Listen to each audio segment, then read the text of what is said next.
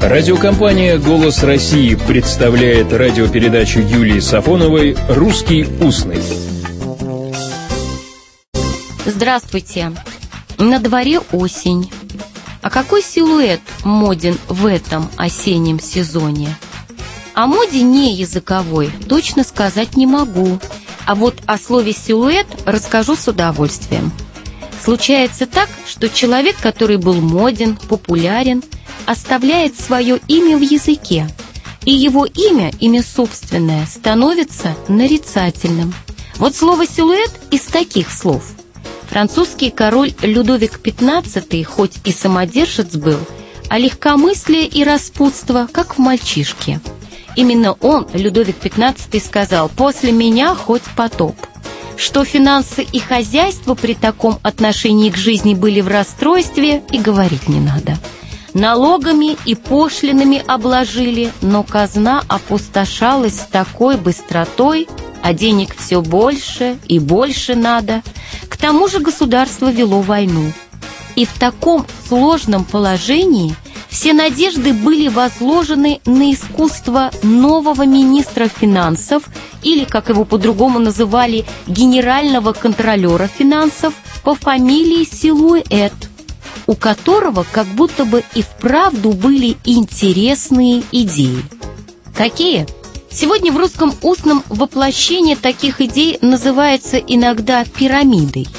Силуэт, основываясь на удачных финансовых операциях английского банка, объявил, что организует акционерное общество, которому будет предоставлено управление государственными монополиями – Новизна идеи и будущая выгода так вскружили голову, что толпы людей осаждали особняк, в котором шла подписка на акции. Несли капиталы, сбережения, некоторые закладывали имения, вещи, дома, чтобы купить как можно больше этих акций.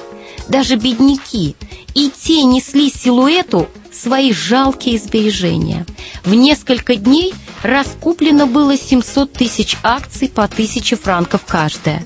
Казна получила сумму в 72 миллиона франков. Сумма небывалая по тем временам. Силуэта объявили гением, волшебником. Король решил, что силуэт действительно изобрел способ добывать десятки миллионов в короткий срок. И что, главное, эти миллионы все принадлежат казне но первые головокружительные успехи сменились трудностями налаживания этого сложного предприятия. Сложностей было много, казнократства еще больше. Как только произошла первая заминка в выплате процентов, дивидендов, началась паника, умело раздуваемая завистниками силуэта. Началась вторая осада особняка, но на этот раз – требованием возврата денег. Крах был неожиданным, быстрым и шумным, как успех. Силуэт был министром всего полгода. Этот короткий взлет и падение гения и волшебника, его короткая и бурная карьера произвели впечатление. Появиться как силуэт, исчезнуть как силуэт. Эти слова стали поговоркой, были у всех на устах – Силуэт стал образом скоропалительного и эффектного дела. А когда вскоре появилась манера теневого изображения лица, фигуры, очень эффектная и вместе с тем быстрая, ее и назвали на манер силуэта. А затем и само изображение и темное очертание предмета получило название министра финансов – силуэт. Всего доброго, добрых силуэтов и добрых слов.